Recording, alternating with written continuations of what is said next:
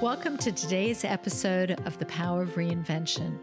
Here we talk with my guests about the dreams, the visions, and the passions that individuals have every day and dare to explore them. Whether it's business or personal, you're entitled to live the life that you want, and no matter what the circumstances, you have the power to create success, fulfill your dreams, and live with passion.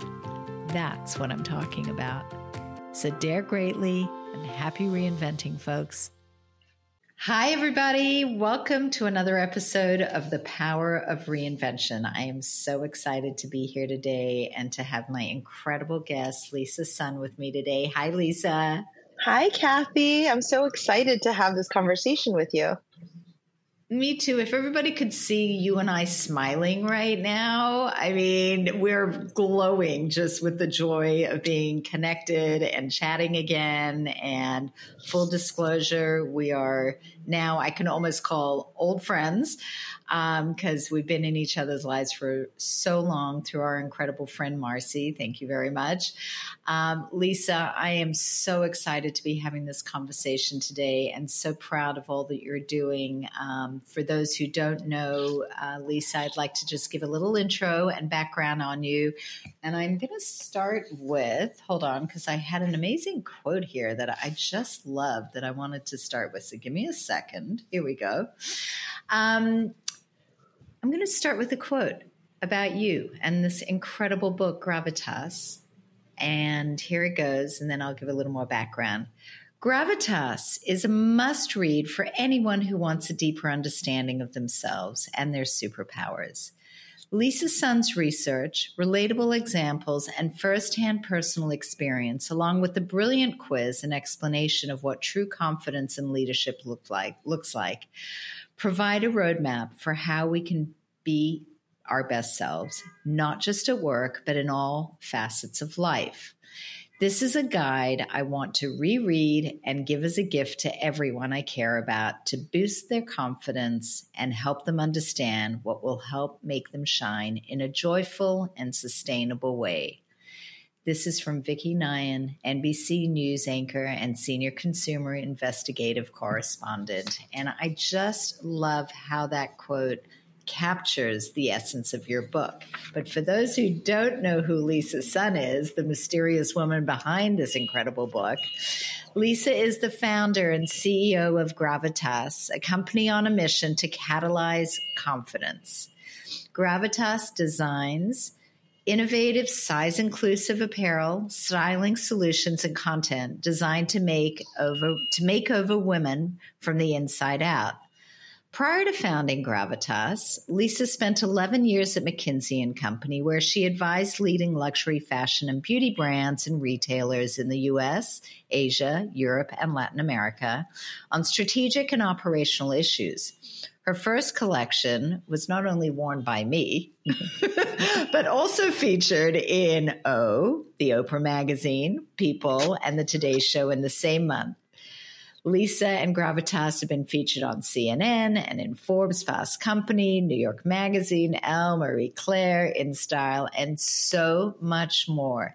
So starting with this word gravitas, building a fashion business around it, and that was no joke. I mean, I know, and this is not being bragged about in any of the materials that I saw, but we know that your dresses were featured on major celebrities, on major television shows, and you've had some extraordinary experiences in terms of the way you introduced Gravitas to the fashion community, such as what felt like a gallery opening, but those were dresses that were being worn. And I got to sneak into sort of, I won't say the factory as much, the offices, where I'd get to kind of go in the back room and just say, okay, Lisa, pull out all the things you think that I'd love. I mean, those were some of my favorite shopping moments in my life. Well, I love the way you introduced this, Kathy, because before we get into all the content, I just want to say, I really believe that you embody the power of sisterhood. When you talk about women helping women and people lifting each other up generously and without any expectation of return, that's you. And I just want to go back in time, and it relates to the quote you pulled from my dear friend Vicki, which is I've known you for over a decade. And every moment, even though we don't live in the same city, even though we're not constantly in touch, you're always looking for ways to lift me and my team up. I can point to coming to our opening, but also when we did a pop-up shop during the Emmys at the W Hotel, you drove across town. That's right. At 8 a.m. on a Saturday to say, I want the first appointment. And you handed us your credit card and you said, I'm taking it all, which really shocked my team. And just the drumbeat of your friendship. And so that means something. And I hope your listeners understand that you really embody everything that you talk about, because you do it with your actions, not just with your words. So that means a lot. And then I love that you pulled Vicki's quote, because Vicki Wynn and I are good friends. We actually met over a decade ago too, backstage at an event that she was emceeing. And then she stood up to support. And it's just really, we're sitting at one of the most powerful times in feminism. And everyone's calling it the fourth wave, but I think it's something that we fought really hard for, right? So if wave one was, are we allowed to have bank accounts without a man attached? Are we allowed to be in the workplace, the 60s, the 70s, the 80s and 90s, which is, can we have it all, the choices? Not can we have it all? And I do feel like Helen Gurley Brown has been misquoted. She did not say we needed to have it all. She said we needed to all have choices beyond what we could imagine. And then I think about Time's Up and Me Too and the activism that the millennials brought in. This fourth wave I've defined as the wave of abundance, because it's not about scarcity. It's actually, if I lift you up, that creates more opportunities. And there's not just one seat at the table, there's now multiple. And I really love that we get to be a part of another transition in the feminist movement. So thank you for your friendship. I did the math. Whoa, it's been about 12 years. I know. I love that. I'm like, gosh, it feels like forever, but it feels like it's never enough either. We were just talking before we got on here. I'm trying to convince her to come back to LA on another trip so we can host a cocktail party, introduce Lisa to so many more of our amazing women in this market as well. And just, getting to spend time together. And you're coming off an exhaustive 20-city book tour, which I am just so excited for you. So let's take a moment. The book, I first want to just make sure that I'm sharing the book, is called Gravitas, The 8 Strengths That Redefine Confidence.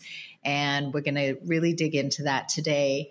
But I want to go back in time. I want to talk about who little Lisa was back in the day. Did you have any idea that you would be owning your own business, owning your confidence, owning your strength, growing up, your family influences, and what kind of gave you the drive to be where you are today? Well, one of the things that I write about is we're all born fully self-confident. I actually think you, before the age of 12, was the highest potential, fullest version of yourself, because you didn't focus on what you didn't have. You didn't focus on weakness. You only focused on potential and your strengths. So I do think little Lisa was destined for quite a bit. And it was really that in-between period. I always say between the ages of 12 and whenever you've read my book, we actually have our confidence taken away from us, whether it's through just adolescence or systemic bias. So little Lisa, I grew up as the daughter of immigrants who had a small business in Fontana, California. They had a Mongolian barbecue, $4.95 at lunch, $12.95 at dinner, all you can eat. And in 1987, at the age of 8, there were no child labor laws. So I was the cashier. I can tell you now that the grip strength of an 8-year-old is not quite up to the task of running that old carbon copy credit card machine, right? So I had to lean up on the machine and push down on it, because if there was one number missing, my parents didn't get paid. So I literally ran the cash register at an all-you-can-eat Mongolian barbecue. And what that experience taught me was how to create something from nothing. It taught me what vision looked like. I do think immigrants believe in things before they can see them. And so that's pretty special when you think about people who fundamentally move to a country where they don't know anyone. And my mom worked on a hamburger truck. My dad worked on a loading dock. And so I think little Lisa firsthand got to see what it takes to build something. But at the same time, that put a lot of pressure. The firstborn daughter of immigrants, right? You have a lot of pressure to go to a very fancy school. I went to college at the age of 16, and I really got a chance to learn how to take care of myself because I self-funded most of my Ivy League education, which is not easy. It was part-time jobs, scholarships. I talk a lot about the Toastmasters. When I was 12 years old, they let me come to their meetings and taught me how to be a public speaker. And so I won speaking competitions, the Rotary Club, the Lions Club, just to have cash. I won the Los Angeles Lakers scholarship, which was $20,000. Right. I know. I was, Chick Hearns. I was that little girl that got handed the big check at halftime at the Great Western Forum. Oh my God. I love that. It must be a classic picture somewhere in the archives. There is, but it was just really, if I think about that childhood, it was entrepreneurial. It was tough at times, but I certainly knew that I was doing all of this to do something much bigger for the world. And you were very self-motivated. I mean, it sounds like it wasn't the pressure that was being put upon you. It was something innate in you. Am I correct in assuming that? It feels like you were driven. And I think it's a combination. I think it's a combination. My mom is a tiger mom. She was a tiger mom before tiger moms were a thing. You know, when Amy Chua's best-selling book came out, she said, "You see, I was right. Somebody write New York Times best-selling book all about me." So, I definitely think my parents. You don't move to a country where you don't know anyone if you weren't planning to create a better life for your kids. So I would say it's a hybrid. Yeah. I certainly am self-directed, but at the same time, I have parents who really believe in my potential to make a difference in this world. So I would say it's a combination. Right. And I dedicated my book to my mother for that very reason. Yeah, she's, from all our conversations, I know she was a great force in your life. And I think it's interesting how we take the gifts that our parents have given us, whether it's blatant or not. I mean, my father was a major entrepreneur with what I call itchy feet that always wanted to move around and build businesses. My mother was highly spiritual, very evolved, had the very you can do anything attitude. And I always say I was lucky to be given those tools. The rest of it was hard work and by design. And, I feel like for you, that's very much been the formula for you. You talk about this total approach to living life. I'm curious what that really means. And you're clearly, coming off, you're running a company, you've got all kinds of moving pieces in your life. You're on a major book tour to launch and not just launch the book, to have the important conversations. I mean, let's be really real about this. You were inspired to write this book because of what you understand about the importance of confidence. And these book tour events are not just events to sell books. They're to have important conversations, to empower and influence and inspire people.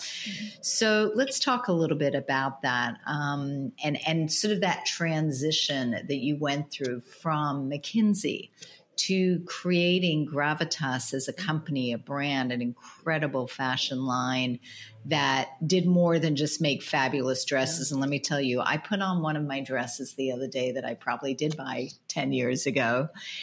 Every one of them is still hanging in my closet. They are timeless. They are powerful. They make you feel so damn confident.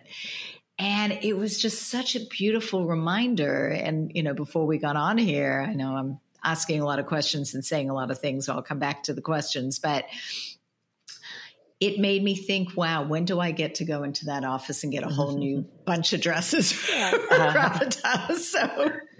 So we'll have to have that conversation as well. But let's talk about kind of like those moments, the confidence and what you went through personally. Well, so I'll take a step back because you said something important, which is I wrote the book to help people have a total approach to living life with self-assurance.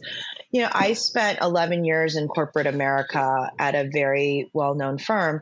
And one of the things that we realized is For centuries, we've defined confidence as a behavior. So when someone tells you to be more confident, you speak up, you're assertive, you stand on a stage, right? It's an incredibly extroverted, assertive, behavioral thing when someone says be more confident. When you look up the word confident in the dictionary, it has nothing to do with performance, bravado, or swagger. It's an understanding of, appreciation of, and trust in your own abilities. And I always say, wow, that's something that every 5-year-old has. And in adolescence, we identified 6 forces, it's chapter 2 of the book, that hold us back from it, that hold us back from that inner potential. So much so that we default to our weaknesses and not our strengths. And so the biggest shift we're making is confidence is a choice and a mindset before it becomes a behavior. And why that ties back to the corporate world is someone at a book reading said to me, you know what, I'm going to call BS on this whole origin story that you didn't have gravitas. I always thought of you as very confident as a 25-year-old. And I said, I was faking it. I actually was faking it. I was speaking up, doing the things that I was told behaviorally, but I was insecure, overachieving. I beat myself up and I didn't like myself very much. And so I think we've been taught to fake it to make it. And what we've realized is gravitas is actually an unshakable, in your bones belief in yourself, so much so that it then becomes a behavior. It's like the iceberg model of consciousness. And a reality. Yeah. Right, like the iceberg. So let me ask you, sorry, no, go ahead and then I'm going to ask you something. No, no, and so the analogy we use is, you know, an iceberg, only 10% is visible above the waterline, 90% is below the waterline. That 10% is our behaviors, 90% is thoughts, values, and feelings we have about ourselves. And so why we call it an approach. Confidence is not a state of being. It's an approach because bad things happen, setbacks, disappointments, criticisms. And you've got to be able to engage your thoughts, values, and feelings in a way that is compassionate, that shows you how strong you are. And things don't get easier, we get stronger. And so we don't call gravitas, you know, self-belief. What we do is we call it's an approach. It's an approach to tapping into your understanding of yourself that then drives you to be able to live with self-assurance. I love that. I love that definition. I love that approach. And it definitely sparks the question for me and the conversation that is had so often about people who have what we all know as imposter syndrome, which I think is absurd because if you do not see her, you cannot become her. And I think feeds right into this notion of, you know, this 10%, this having the confidence, this approach to life that if we can't see ourselves being that and trying to become that we want to be or have, we're not going to move off square one. So this whole notion of imposter syndrome is such an absurdity from my point of view, but I know a lot of people really struggle with their concern and their fear that that is what they're doing. So where does imposter syndrome kind of sit in this conversation? So, you know, I actually always refer to the Harvard Business Review article that Ruchika Tulshan and Jodi Ann Bury wrote called Stop Telling Women They Have Imposter Syndrome. And it's one of my favorite articles because, first of all, they hate the term. They should say imposter syndrome implies we're unwell or we're criminals. And what we really have to do is separate out systemic bias, right? The rules were not created by us or for us. And what we have to understand is we've been made to feel bad about ourselves. So in my book, I talk about these 6 forces that hold us back, one of which is systemic bias. But what we realize is, you know, shrinking ourselves, focusing on our weaknesses, trying to be superheroes, all the forces that work against us, those forces are actually made better for men and they're exacerbated for women. It's actually the system that's been built. And so I love to tell people we've got to abolish the term. You can have healthy self-doubt, but then you've got to have the mechanisms by which you can replace it with self-belief. But I really want to get rid of that phrase. What we're trying to do is help people understand their unique talents and gifts. So we call it a confidence language. Everyone has one of our 8 superpowers. My mom has all 8. But the example I use, and I think it's interesting that you talk about our dresses. I always say it's actually not about the dress. What it really is every woman comes into a dressing room hating herself, like truly hating herself. She actually comes with all six forces working against her. And our goal in the first 10 minutes is to ask a series of questions that reset her mindset. So I ask her, what are you most proud of in the last year of your life? If your best friend was standing here, what would they tell me about you? What do you think you're the best at in the world, right? A question a 5-year-old can answer. No woman wants to answer these questions, but once she does, she sets herself up to succeed, because I'm a dress whisperer. I can get it right on the first try. But if you come in with a negative mindset, I can't do the work that we want to do, right? You'll say no to every single thing I show you. And by the way, as soon as you see yourself half naked in front of a mirror, you just really don't want to try on clothes. So I think the focus that we've really made to replace the term imposter syndrome is, how do you separate out what you know your own value is from what the system is telling you your value is? And when those don't line up, that's why you feel bad about yourself, right? It took me twice as long to get to partnership at McKinsey as my male colleagues. I thought it was my fault. But now, 20 plus years later, I can confidently say, hey, less than 13% of the global partnership at McKinsey were women when I started at the firm. Maybe this isn't me. Maybe some of it's me, but maybe it's also the system. So I think our book is really trying to separate those two out. How do you value yourself? Do you know how to value yourself? Then do you know how to advocate yourself for yourself? And how well does the system line up with your talents? Because if it does, then you're in good shape, right? If it doesn't, how do you either change the system, work at a place where the system better suits what you value and what your talents are, or create it? Like in the case of both of us, we decided to create our companies because there were a set of values and talents that we felt like we could do better on our own. Yeah, no, I love that. I mean, look, you're talking to someone who's run her own business for 35 years.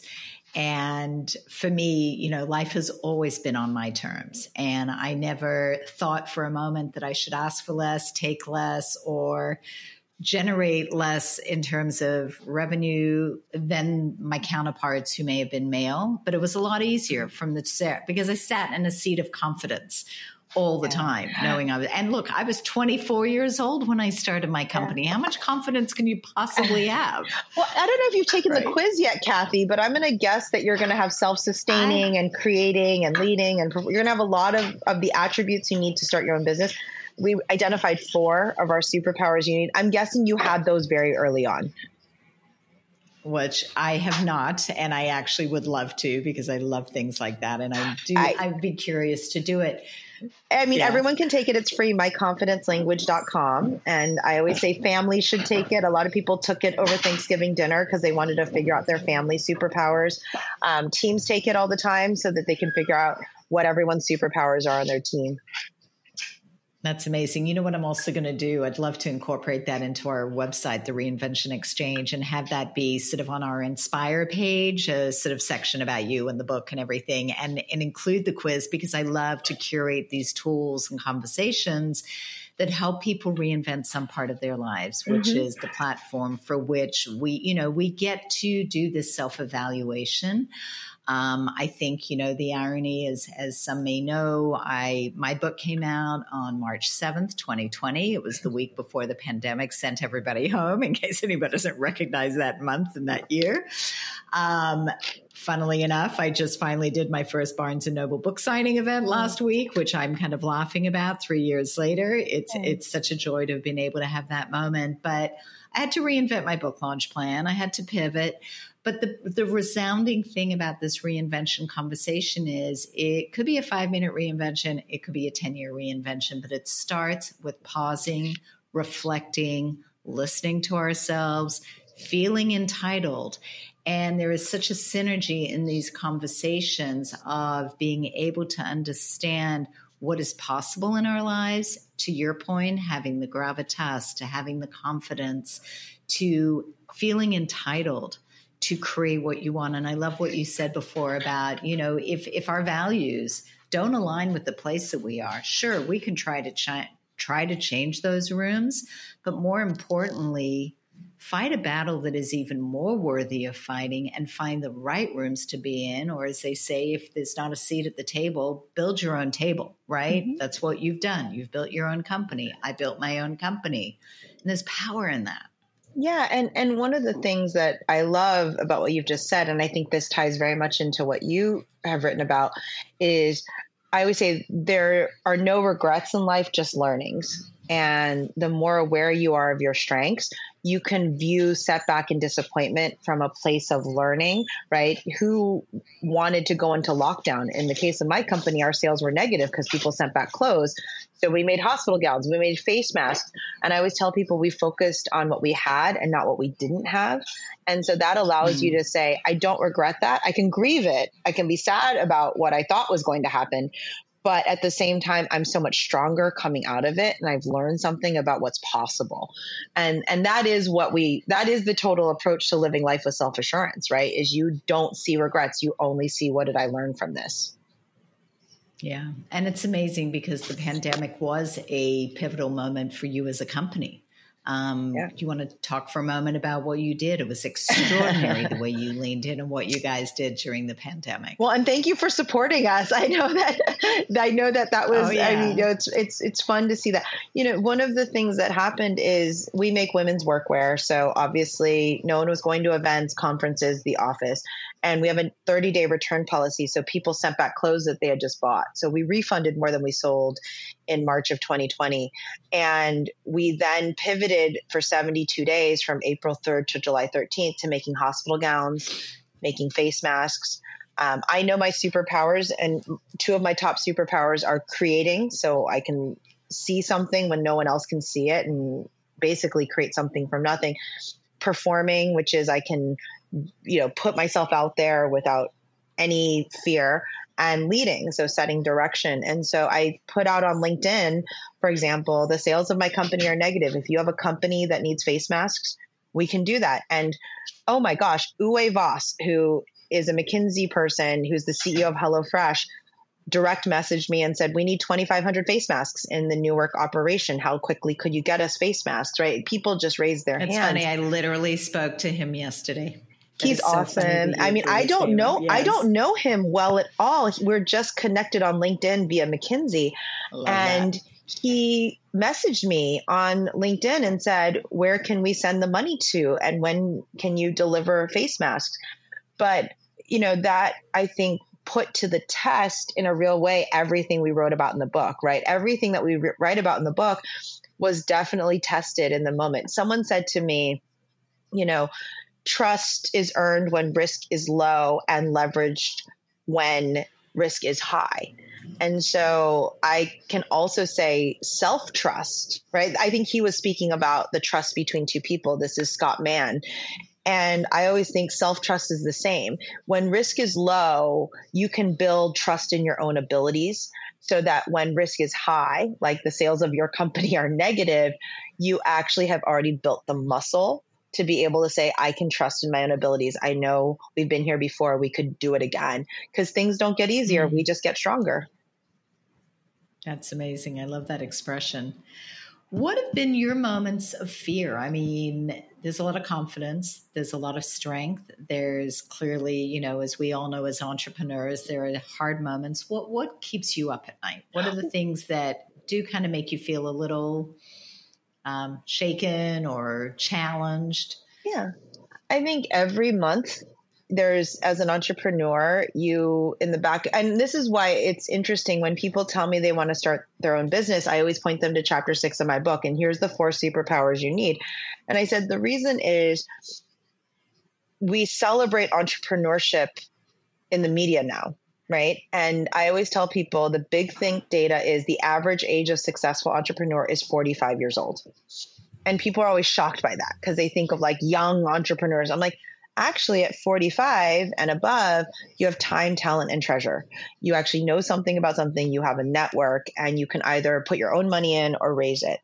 But I think the flip side, because it's so vaunted and celebrated, is people don't realize that every month you have to make payroll and health insurance and beg people for favors and say, okay, can I pay you in 15 days? Or, you know, there's this very weird edge of a cliff that you live on that never goes away. And I don't care how successful you are as an entrepreneur. So well described. and so I tell people, you know, I don't think I've slept well in over a decade, but the thing is, time is how you spend your love. If you still love it, you're willing to put up with the insanity of standing on the edge of a cliff almost every day, but certainly the last week of the month, because you're like, okay, we're going to make payroll. Okay. Are we going to make health insurance? Are we? And it doesn't matter how successful you look on the outside. Every entrepreneur is going through it. This is why Phil Knight's book, Shoe Dog, I loved it because he talks about the day, and people are shocked that he was willing to say these things about the founding of Nike. He's like, all the payroll checks bounced. And so I had to go to our box manufacturer and borrow $8,000 in cash and hand everyone $50 bills to get them through the week until the payroll checks would clear. Good for Phil Knight for laying it all bare. So that certainly keeps me up at night. And I think the other thing that keeps me up at night is every time we as a company make a mistake, how quickly can we recover? What did we learn from it? And there are a lot of people we've disappointed at times. We upgraded our supply chain last year. Guess what? 300 orders went missing, and we're still catching up from that. And I'm the type of entrepreneur that will tell you that. Most people are like, oh, that's shocking. You're going to say that out loud. And I'm like, okay, let's be clear. On Instagram, it looks like we're killing it. But the reality is I will always give you an honest inventory because that's what the most confident people in the world do. I am so confident that I can tell you this without any judgment, shame, or fear that, hey, we are doing really well on some things and we are failing on others, but it doesn't mean we're giving up. Yeah, I love that. And the ability, you know, it's very empowering when you can be that honest and truthful and work through the problems. And I think it comes to something that I was actually going to ask you earlier, which is, who do you go to for help? Who are your mentors? And when we can be real and we can raise our hand and say, I need help. It's amazing how many people lean in, are there for you and want to and are cheering you on. And if you don't put it out there, you don't realize who's out there supporting you. Well, and this is my own personal soapbox. Any entrepreneur that's telling you they're killing it is probably lying to you. So it's really interesting. The entrepreneurs I get along with are the ones that will say, you know what, there's a lot of good things, exciting things happening, but at the same time, it's never easy. And, you know, even if you're growing, I always tell people, they're like, you're growing so fast. I'm like, that just means there's more commas and zeros on the checks I have to write. Let's be clear. Growth means there's more commas and zeros. So that's my personal soapbox. Every time I meet an entrepreneur that I don't know well, and I'm like, oh, how's it going? If they're like, it's okay, you know, it's hard, but I'm really still excited. Or if they're like, oh my God, we're doing so well, blah, blah, blah. I'm like, okay, that's just, you don't get it yet. But one of the things that I do is I think everyone in life needs a shame buddy. And it's a term coined by my best friend, Jane Park, or one of my best friends. Best friend's a tier, not a title. You can have many best friends. Okay. I love that. Thank you. I never had a name for that, but yes. Best friend is a tier, not a title. I mean, I always say you can have a BBF, you can have a best friend, but it's still within a tier of people. Right. So Jane Park is one of my best friends. She's the CEO and founder of Toki, TOKKI. People should go check it out. They just launched at Target. And, she's the one that taught me this. She said, you need a shame buddy. You need someone that you can tell all the things to. They won't judge you. They won't try to problem solve you unless you ask for it. And they'll often tell you you're not alone. And that happened to me before. And she is a serially successful entrepreneur. She took a company public. She sold a company to Warburg Pincus, and she's still able to tell me, oh my gosh, that happened to us 3 times at Julep when she had the nail beauty business. And she's like, that happened to me. And I'm like, it did? Okay. She goes, here are your options. So if you have a shame buddy in life, you can do the role play that I call worst case, best case, most likely case. So we do this game, and it comes from the TV show, This Is Us, where we'll say, okay, let your inner critic loose. What's the worst case scenario? Because darkness cannot survive the light of connection. It's sitting in your head. If you say it out loud or text it to someone, it doesn't feel as scary. So she'll say, what's the worst case scenario? And I'll just say it out loud. And she goes, okay, what's the best case scenario? and I'll tell her, okay, from my place of strength, from my superpowers, what's the best case? And then she goes, okay, the most likely is going to be closer to best case because you're now in control. And you said the worst that could happen out loud. So when the sales of my company were negative, I was like, well, I'm going to have to lay everyone off. I'll have to shut it down. I'll be so embarrassed. I won't be able to pay back my investors. Like my parents are a major investor. They're not going to get their retirement money back, right? And then she goes, what's the best case? She's like, I'm going to reach out to a bunch of people and see what revenue opportunities there are and reach out to my network and tell them. And she goes, okay, most likely something's going to come through. You're going to be able to keep the lights on because you've already stared down the barrel, right? You're like, okay, this is the worst that could happen. And it doesn't feel so bad once I've said it out loud. So Jane Park is my shame buddy. And then obviously not my shame buddy, but my biggest cheerleader is my mother, right? She is the one that will say, you will success. That is a direct translation from Chinese because there's no verb succeed. It's you will have success. That's how you say it. Yes. And she's the one that always says like, Mama 知道你会成功, which is like, I know you're going to succeed. I know, I believe in you. Mama 相信你会成功. You know, she says that all the time. And I think that is the voice in my head that I probably was trying to write about across 200 pages, right? Is that voice in your head, which sounds like my mother's broken English. That is fantastic. My mother was that to me, and I so appreciate that. And she just passed away this year. My sister has become sort of my de facto, actually always was, but even more so, she is that one, that voice that I call sometimes going, what am I doing exactly? And she reminds me and she grounds me. But I love what you just shared about Jane and who she is in your life and what that means. That worst case, best case, I mean, 24 years ago. I mean, I was 24, sorry, a long time ago when I started this business. And throughout the years, I have so often had those moments where I've said, what's the worst thing that could happen? Yeah. You know, as you described, I have to lay off people. I have to close off, you know, my lease agreement. I have to, you know, disband the company. I'm smart. I'm hireable. I'm worth a lot of money. Is that the worst thing in the world if that's where I ended up? Never have come to that moment. But it enabled me to dispel that fear, break it down into tiny little micro pieces and just kind of go, well, yeah, no, that's not going to happen. Yeah. And focus on the solution. And I think as entrepreneurs, that is a superpower. We are solution-driven, solution-oriented, and that is what drives us. And I love the way you just broke that down. You have so many nuggets of extraordinary information. And I bought the book when it came out. And I was just thinking now when I came in this morning to the office, I'm like, wait, where is it? We literally moved a month ago and I'm still unpacking boxes. So I didn't have it handy. And I'm like, okay, I need to pull it out and read it again. No, I mean, it's a very sexy looking book. It's a very sexy looking book. It's very sexy. You can use the cover to like cover up Colleen Hoover or whatever your guilty pleasure reading is on a plane. It's very pretty.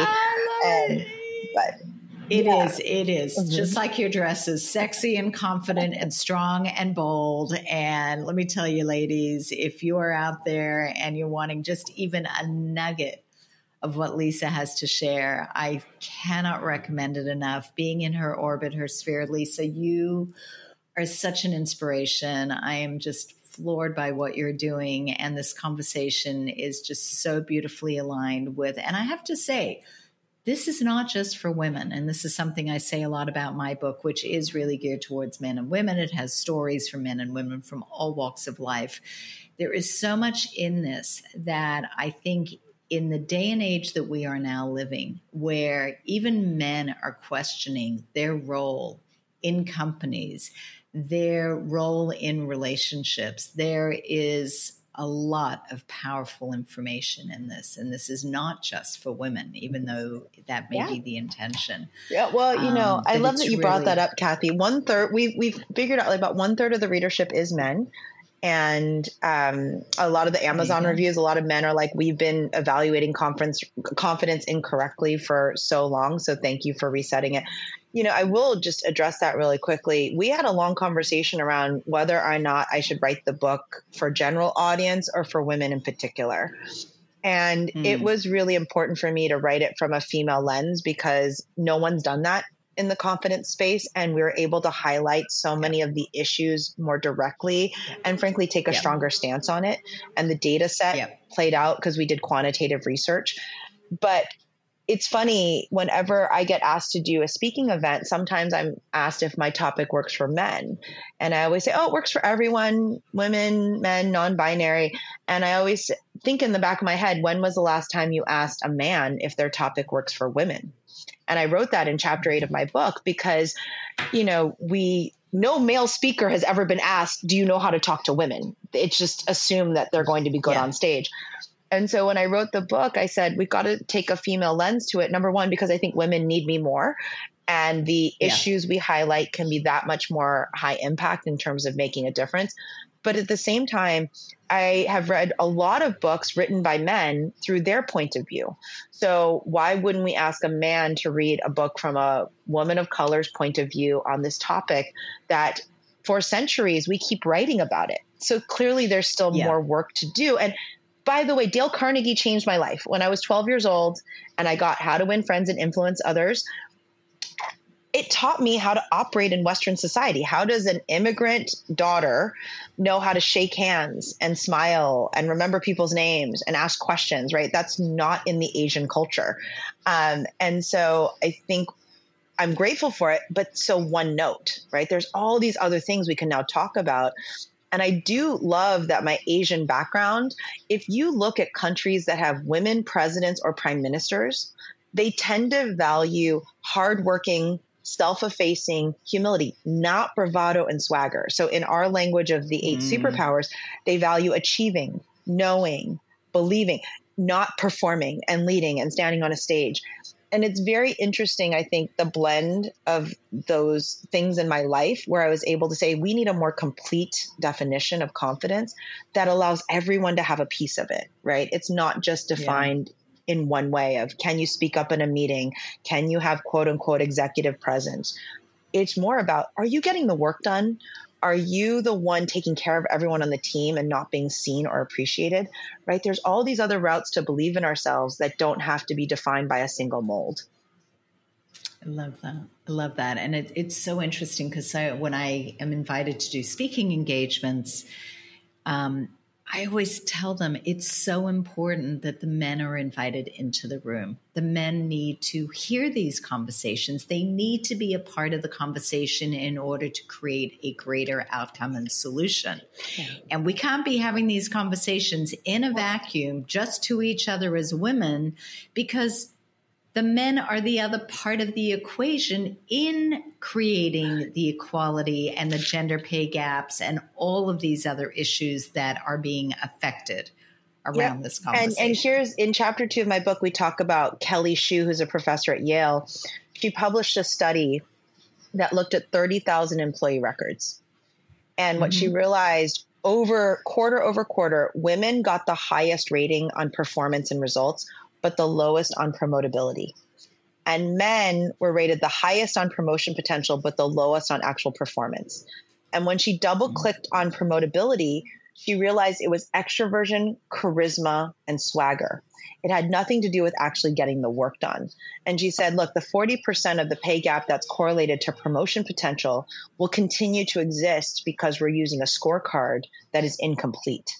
And so when we say that men are part of the solution, whether or not you want to acknowledge it, we have been conditioned as a society to promote the loudest voice in the room, to say, okay, that person speaks up a lot. Therefore, they must be the person I'm going to put in that manager role. And what the pandemic taught us is introverts were so happy because they didn't have to do the water cooler talk. They didn't have to shake hands. They could be evaluated fairly on the quality of their work because there was no place to shake hands and show up at this event or and show up that way. Mm-hmm. Right. Amazing. It's incredible. Before we wrap up, which is a sad thing on here for our audience, because I know everybody is loving and enjoying everything we're talking about. You and I will always continue to have our amazing conversations, but I got a fun question for you. If you could have a dinner party and have 3 or 4 people at that table, dead or alive, Hopefully, you know, we would go back in time so they show up in a wonderful way at that table. But people who are maybe no longer with us, that you'd want to have around you, that inspire you, that motivate you from any walk of life. How many people do I get, Kathy? How many people do I get? Only 3 or 4. We could be here forever otherwise. So pick 3 or 4 that you think might just be there. I mean, we'll have to build on that. But well, my mom's got to be there. I mean, she just really wants to be 100%. Everywhere. I mean, like my mom's going to be there. I feel like that's a given. I would probably say... Oh, wow. I love this question, Kathy. And I haven't even thought about it. Okay.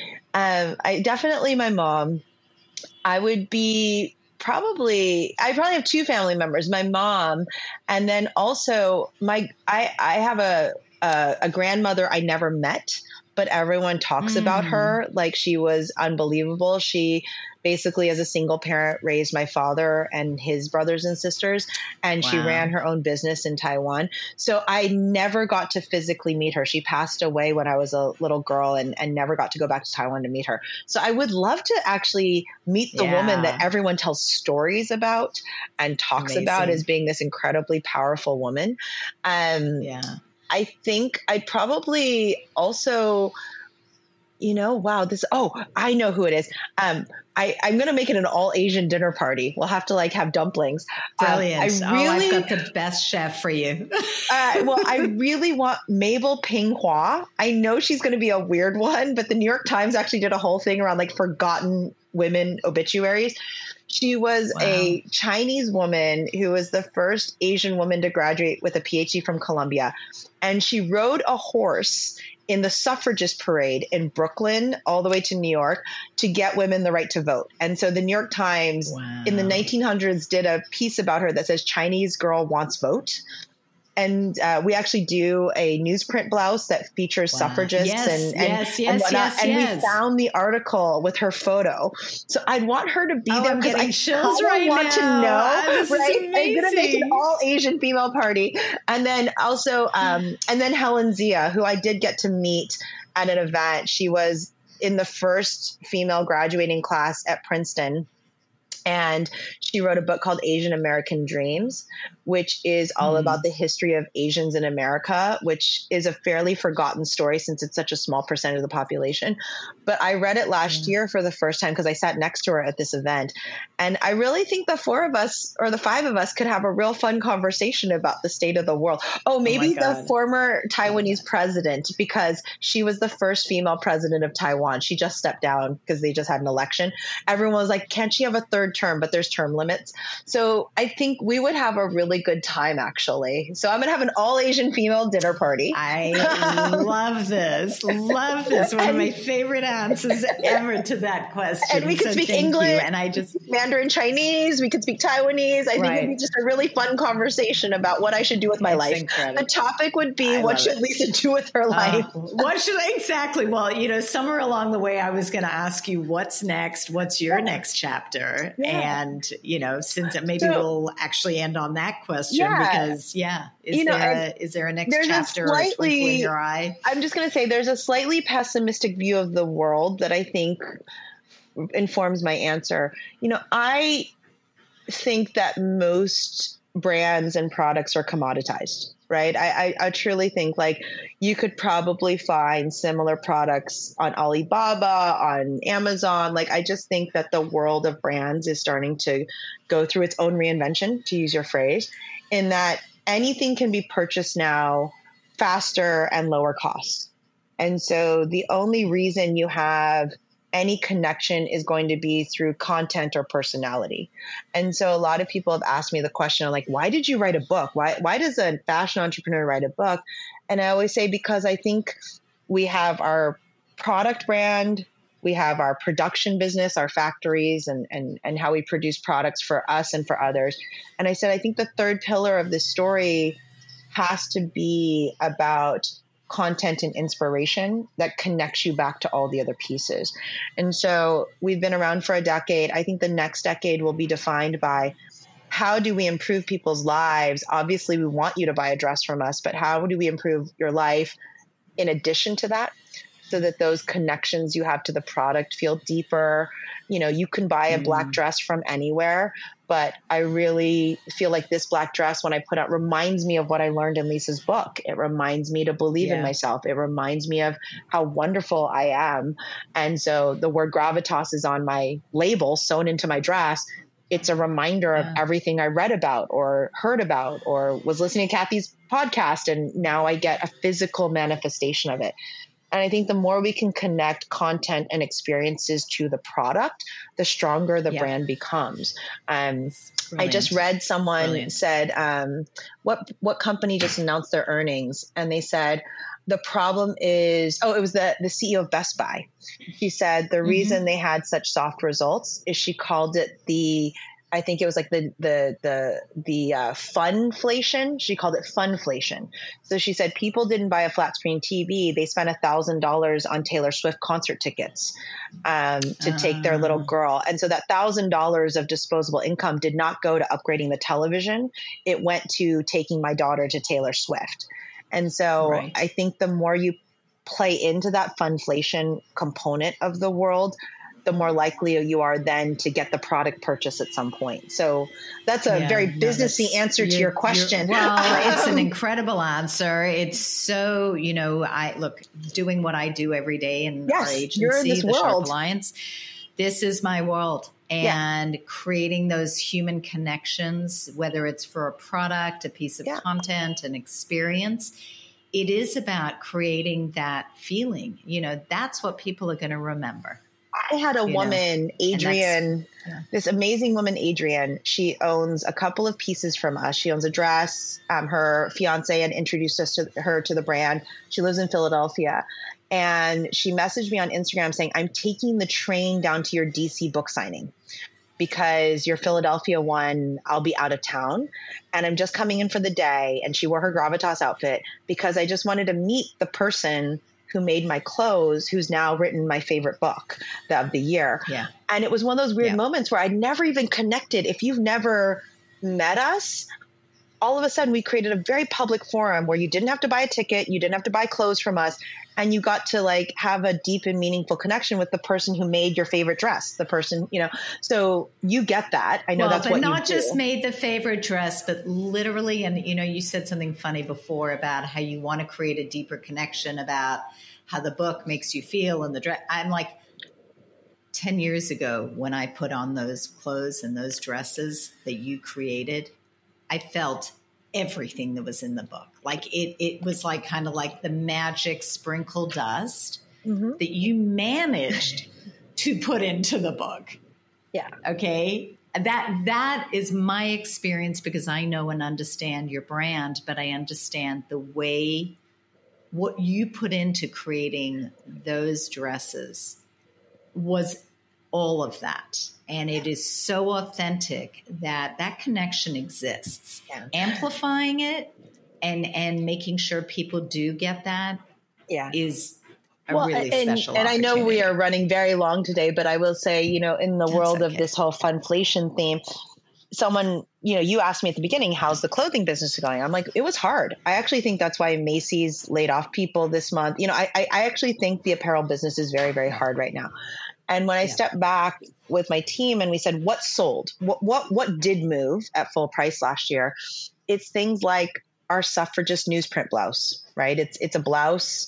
It's a normal pussy blow blouse that anyone can make, but we featured newsprint articles from the 1900s and 1910s and 1920s celebrating women getting the right to vote. Okay, if I have $198, right, I can go buy 3 things at Zara, or I can get this one blouse that says something about who I am, that says something about what I care about, but also supports a New York City sewing team. It supports, you know, and you're like, okay, wow, that's why that blouse kept selling, right? I was like, guys, we've never discounted it. We've never put it on sale. We just keep moving it. What's the magical formula around that? And I think that's the next 10 years of my company is how do we create these moments where it's like so much more than the product, but the product itself is also super special in some way. People will say, I got stopped on the street 8 times today wearing that newsprint blouse. You know, someone sent me a photo from the subway from Warner Brothers. She's like, I had a man say, I'm not being rude, but I'm reading your chest because it is so interesting. Like, because you can read the newsprint articles. He's like, I'm really not being offensive. I'm married. I have kids. I have daughters. Oh my God. I just have to tell you, it's like the coolest thing I've ever seen. And I'm like, okay, that's the stuff that we can do that is very different than, you know, everyone else on sale. And obviously we're on sale because we're in retail, but. Right. No, but that's who you are. And that says it all. And what an amazing place to wrap up our conversation today. Lisa, I adore you. I'm proud of you. I'm excited for you.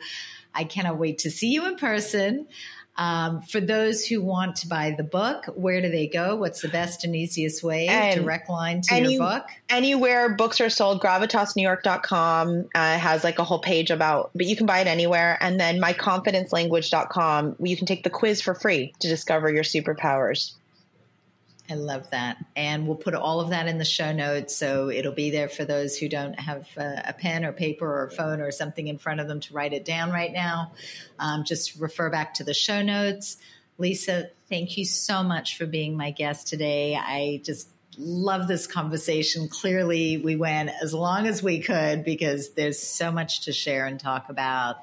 And for those who would like to tap into the Reinvention Exchange, I'm going to actually add something about Lisa on the Inspire page where we curate incredible people doing incredible things so that you have access to that. If you want to pick up a copy of Reinvent Your Life, What Are You Waiting For? You can do that through the website or Barnes and Noble or Amazon or Apple Books or anywhere you get your books. Tune in to more episodes of The Power of Reinvention anytime, and happy reinventing, everybody. Thank you, Lisa. Thank you. Thanks for listening to The Power of Reinvention. If you enjoyed this episode, please head over to iTunes to subscribe, rate, and review the show. Wouldn't mind a 5-star review. It would be greatly appreciated. Also, be sure to visit the reinventionexchange.com to share your reinvention stories, suggest a guest, join the newsletter mailing list, get access to my book, which is called Reinvent Your Life, What Are You Waiting For? And discover fantastic bonus content with my blogs, and listen in to the Reinvention Virtual Chat series. Don't forget to join me next week for another episode. Please share with a friend, and thank you for listening. Happy reinventing.